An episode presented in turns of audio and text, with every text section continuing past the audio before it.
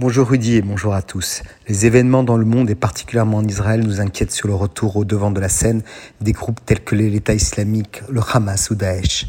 Face à ce fléau, on peut prendre les armes, mais cette guerre est lâche, car morcelée, sans militaires en tenue ni vrai champ de combat.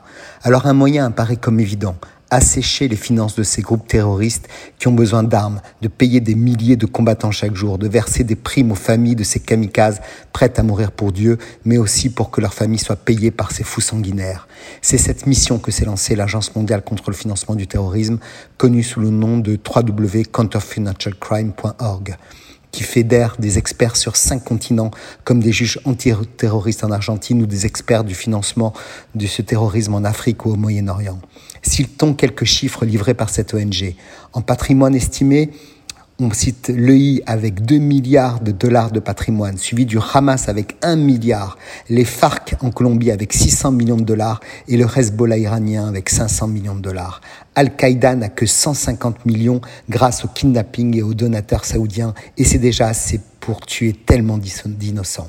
Au-delà de ce patrimoine, il faut vivre au quotidien et payer des lance-missiles et des mines antipersonnelles. Alors quelles sont leurs ressources Rudy? Eh bien certains vivent de dons de l'Iran, du Qatar, de l'Arabie saoudite, mais beaucoup doivent gagner cet argent et pour cela ils s'organisent.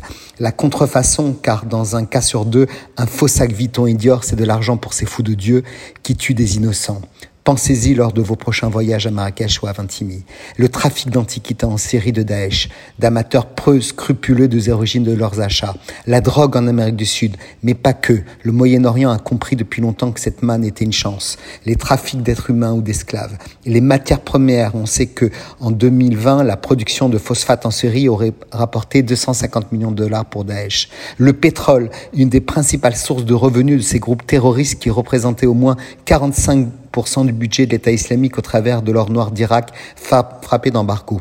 Alors comment faire, Rudy? L'Agence mondiale contre le financement du terrorisme développe des préconisations concrètes, au-delà des mesures qui existent déjà dans le cadre des procédures de lutte anti-blanchiment. Cette ONG a en réserve des actions concrètes comme l'obligation de contrôle de toutes les associations en Europe et dans le monde qui reçoivent plus de 10 000 euros par an de fonds de dotation de l'étranger par un auditeur légal pour enrôler des terroristes, des sanctions lourdes et dissuasives contre toutes ces banques qui jouent l'interface pour faire transiter ces flux et qui à la fin tue tout autant que des armes. On pénalise plus la fraude fiscale dans le monde que l'argent qui permet d'armer ces tueurs. On en cite au Maghreb, en Amérique centrale et du Sud, au Moyen-Orient. La Turquie fait circuler l'argent de l'Iran et de l'Irak au-delà des embargos. Nous connaissons les mécanismes. Les sanctions en huit jours contre l'argent des oligarques russes n'a jamais été aussi forte que contre le financement du terrorisme dans le monde.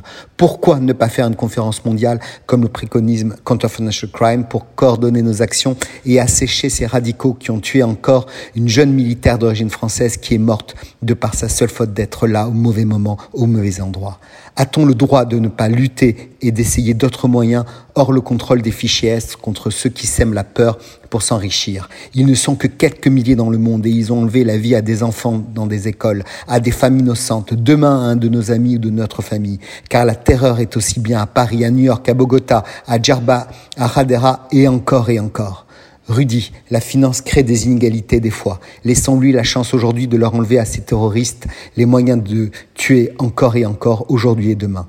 Je dédie cette chronique à une famille qui nous est chère, la famille Aboukrat, qui a perdu un ange. Il n'y a pas de prix autre que d'agir pour changer les choses.